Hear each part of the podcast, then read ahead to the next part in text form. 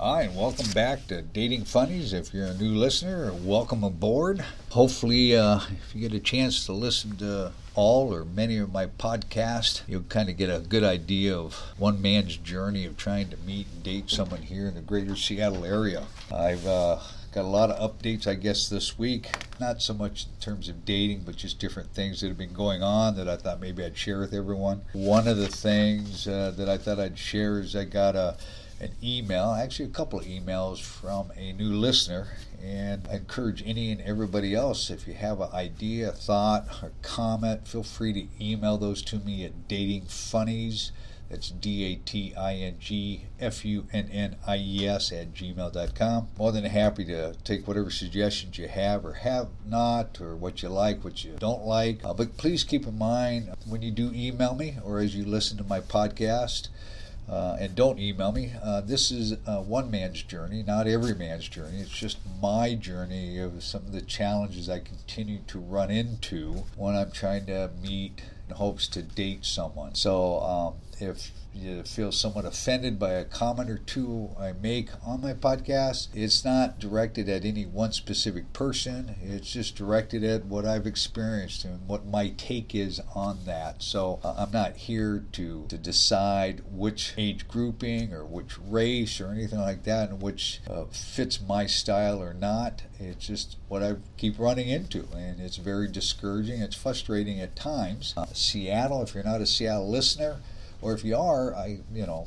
certainly feel free to send me an email and say, yeah, I'm a Seattle listener, and what you're talking about in the dating style here in Seattle is very true. It's a challenge.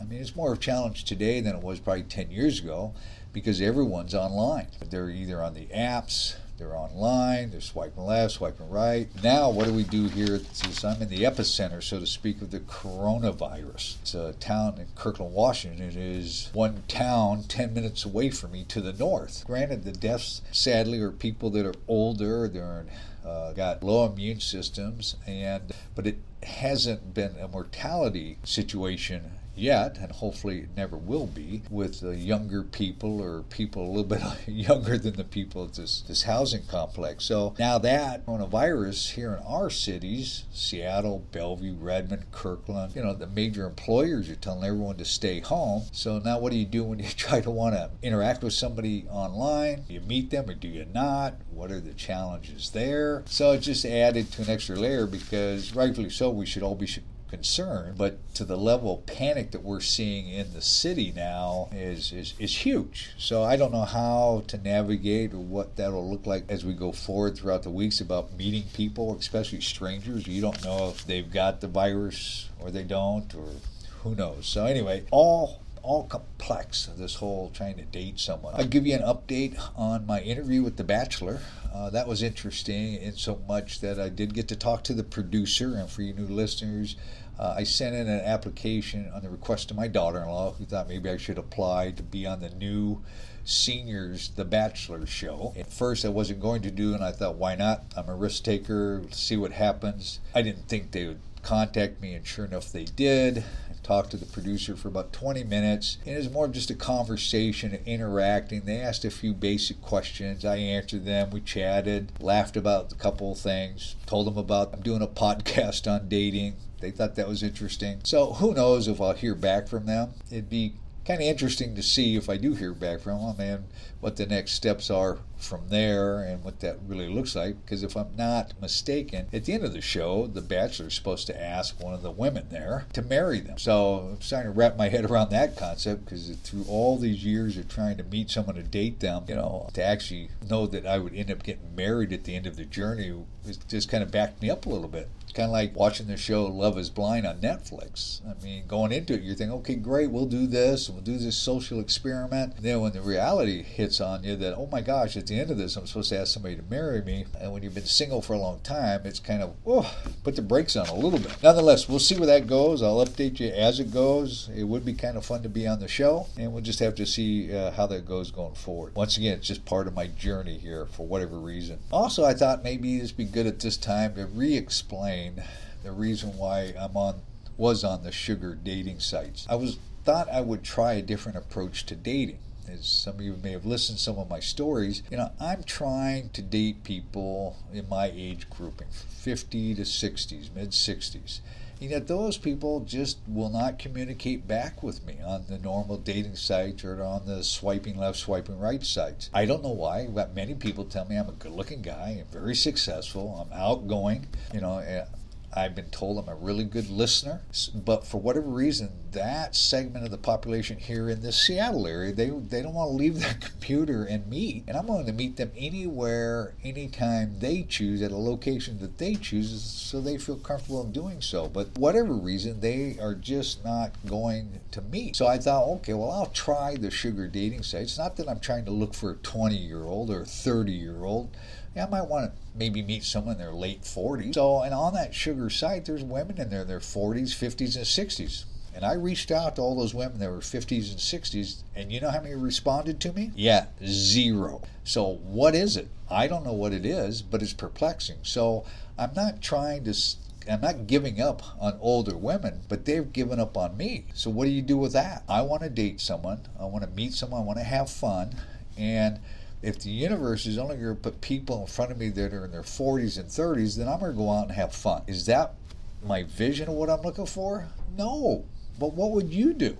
Sit home every weekend, every night, in hopes that someone's just going to show up to your front door that's going to be picture perfect type of person? I'm not going to, and I would hope no one else would do that either. We got to go out, we got to mingle, we got to be open to the possibilities, and that's all I was trying to do on the sugar sites. Not that I have to defend myself. It was interesting meeting some of those people on there, and they all have their hand out. And I get the deal. They want money, and as a man, we want intimacy. I had an interesting uh, conversation uh, with someone that was in their 30s that said, Well, you know, you mentioned this book that you read a long time ago called The Game, and kind of read a little bit of that. And that's that whole book's objectifying women. So I said, well, maybe so. That was a book written several years ago, and that was their mindset. And as, of course, the book is written for entertainment. But women being on a sugar dating site, aren't they objectifying men?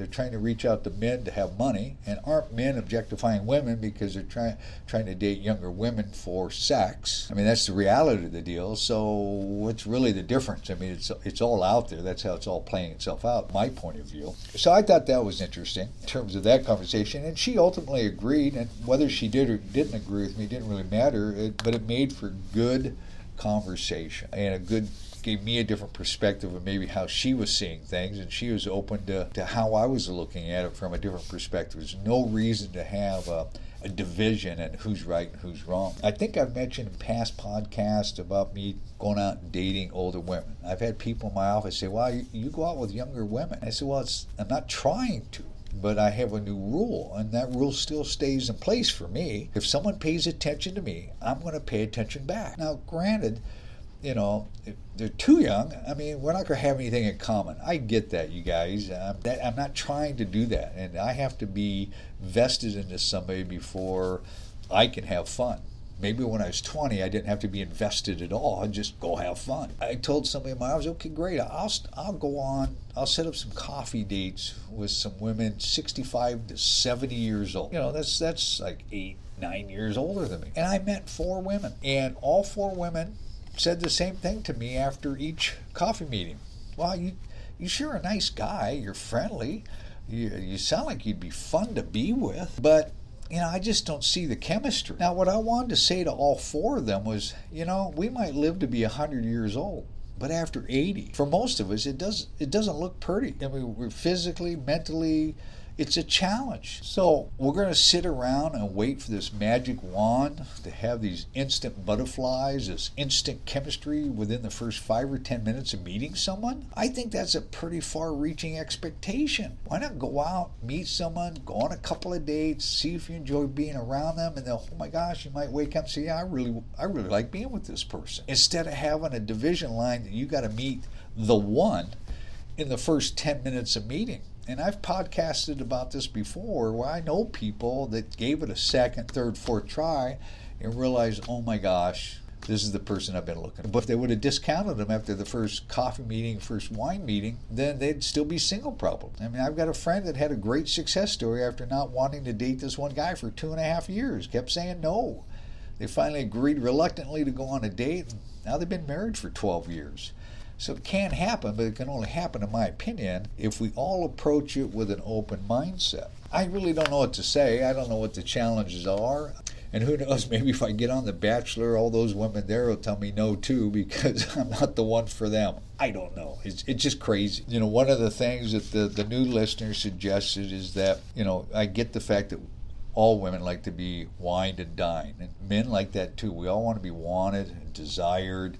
We want to be appreciated. And if, if nothing else, I'm sure you can all tell that you know, I'm pretty forthright. I'm pretty assertive. I'm not. I don't try to be pushy, but I'm assertive. So if I'm interested in a woman, then I'll reach out to her, and I'll reach out to her a couple more times. And if she doesn't drop the handkerchief, in other words, get back to me in a timely fashion, or be a little bit playful flirtatious, then she's basically telling me she's not interested. If she doesn't text me back for three or four days, it's pretty clear to me she's not interested. So it's not from a lack of not pursuing somebody, it's just that I'm not going to blow up somebody's phone, I'm not going to blow up somebody's email box if they're not showing any kind of interest level. And I say drop the handkerchief because someone told me, you know, many years ago in the 20s, 30s, 40s, and 50s, uh, that how women would let no men know that they were interested, they would drop their handkerchief. Well, today it's dropping a handkerchief is responding to a text in a timely fashion. Be, be flirtatious. Let the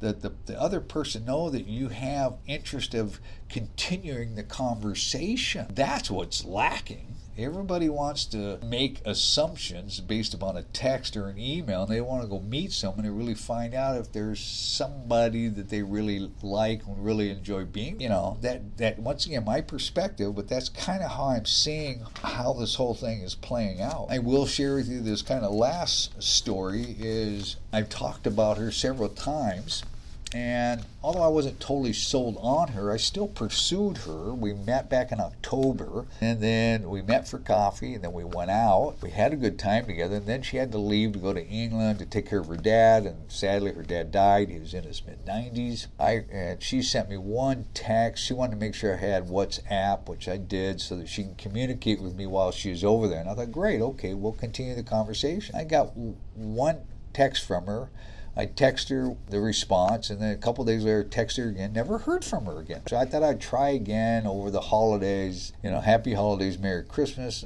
And I was surprised I get a text from her. So then she says, let's connect after the holidays. I connect with her and we agreed to meet to go. And she wanted to go see a movie. So we went to see a movie, grabbed a bite to eat afterwards. Seemed to be still some mutual interest in it. Then I invited her to a networking event where I thought her and I can interact. We can interact with other people so it didn't feel awkward. And she ended up just leaving me basically in a corner by myself while she went off and chatted with some lady that she met there. And so the other day, we're going back and forth. Heard from her, sent her text, and it was like three and a half days later. Heard back from her. We get to chatting a little bit. She says, "Look, I'm all for getting together and having fun and going doing things, but I have no interest." Uh, being romantically involved with you because I just know that you probably voted for Trump. Now, we've never talked about politics at all. And whether I voted for Trump or not, my way thing is I don't care. I'm always open to listening to another person's point of view, whether I agree with it or not. And I know many relationships where they, they, they divide over religion, they divide over politics, but yet they have a good relationship. They understand and respect each other's boundaries. Based upon her assumption about my political views, and I asked her to clarify, she said, Well, I can tell you're a very conservative person, and I'm very liberal, and I can't see myself being someone that's conservative. So, once again, it goes back to that checklist that we've talked about before. And I, I know we all have them, but it's like when I was interviewing for The Bachelor, they said, What is the type of person you're looking for? And I guess I'll share with you guys, my listeners, that look, you can be a grandmother, just don't be a grandma. Meaning, if you're just going to sit home and that's all you're going to do, and you don't want, you're not active, you don't want to hike, you don't want to golf, you don't want to uh, go on trips, you don't want to travel, well, that's just not going to work for me. I, I don't want to have to do everything with somebody, but I want to do enough things with them that we're, we're enjoying our relationship golfing, sailing, flying, traveling, wine tasting, movies, concerts, plays. Let's go do it. Why not? I have the ability to go do those. I want my partner to have the ability to go do those. What is so difficult about that? I mean, I know women by and large don't want men to just sit home and watch football all day on TV or watch golf all day on TV. I would rather go to the events and take my partner with me. Go to a football game, go to a baseball game. I'm a season ticket holder. I love going to those things. The events are fun. You meet other people, it's a fun environment. I'm trying to meet somebody, whether they're in their 40s, 50s, or 60s. I just don't know what the answer here is in Seattle. Uh, I've had better luck in, down in California, Arizona, my friends down in Texas. And I say California, Arizona because I have business interest in both of those places. So I go down there. And of course, I get it. I don't want a long distance relationship, and the people I meet don't want one either. So we're not trying to have a quick fix. We're all trying to find somebody. But if our checklist is too rigid, I believe we're never going to find someone. So if you have a checklist and everybody's got to fill every box, then it's going to be a problem. If I've got to meet somebody and they have a few of my boxes checked, but not all of them, I'm okay with that. Maybe over time they'll enjoy doing what I'm doing, and maybe over time I'll enjoy doing what they're doing. They don't drink, I can respect that, but they have to respect the fact that I like to have a glass of wine every now and then. I like to have my Jack and Coke every now and then. Am I a daily drinker? No. I got things to do. I'm still working. I'm still trying to push the rock forward and, and be creative in the workplace. I don't know. I, I, guess I'm kind of venting today, but not really. I'm just trying to state my case, and maybe you guys have got better um, ideas or solutions, but I'm on all the dating sites. I'm on Match, I'm on Plenty of Fish, OkCupid, eHarmony. Uh, I'm not on the sugar sites. Uh, after doing that for a month, I thought, I, this isn't me. This is what I'm looking for. I'm not going to write somebody a check to be my friend. I can write them a check to be my intimate partner. I'm looking for a partner. And I got on there thinking maybe I could find somebody in their 40s or 50s that'd be interested in dating someone that was in their 60s. I have I didn't find that. At least the ones that I reached out to, they wouldn't even respond back to me. So, you know, I've had many people tell me I'm a good looking guy, but, you know, you put me in front of a million people, I'm sure half a million people think I'm a great looking guy, and half a million people think, who's he think he is? I get it. That's just how it is with everyone. I will say I do appreciate everyone listening. I'm not trying to offend anybody. Trust me on that. Uh, I'm frustrated. I'd like to have better success at this. Uh, but if we all continue to approach being narrowly minded or narrowly focused, I guess we're just not going to accomplish what we're trying to accomplish. I mean, even my daughter-in-law has to try to convince me to, to, to try to apply to the bachelor because she knows and her her parents know that I'm trying to meet somebody and they know it's very very challenging. I mean, I'll leave with this last thought. My daughter-in-law and son, uh, they uh, have some neighbors, and this lady lived east of Seattle by a good hour and a half. It was a he lived east an hour and a half out by in the mountains, and she lived in Seattle, and they got to talking on Match.com. Hit it off, decided they're going to meet, and then he finally declared to himself, to her, that, hey, I live here, not there. And he says, I know it's quite a bit of a distance, but why don't we at least meet, go from there? And she was open minded to it, and so was he. And they ended up meeting. They went on a couple of dates. He moved closer to her, she moved closer to him, and now they're married. They got twins. So to me, it's possible, uh, but we have to be open to the possibilities. So, with that said, this is Dating Funnies. Thanks for listening.